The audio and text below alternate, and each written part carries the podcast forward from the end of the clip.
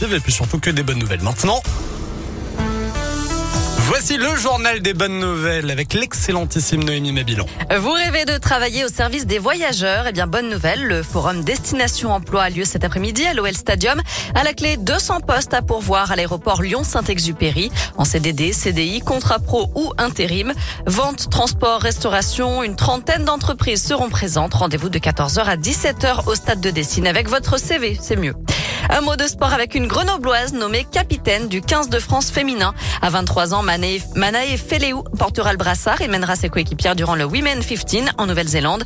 Une nouvelle compétition d'élite du rugby mondial. Les Françaises affronteront les Néo-Zélandaises le 21 octobre, puis les Australiennes et les Canadiennes. Pour terminer, direction le Mexique. Là-bas, un homme a réussi à transformer ce que tout le monde considérait comme des déchets en outils de construction. Il récupère les algues brunes qui prolifèrent et qui envahissent les plages mexicaines et ensuite il les transforme en matériaux de construction. Il en fait une sorte de brique. Ça ne coûte pas cher et ça permet aujourd'hui de construire des habitations pour les plus démunis.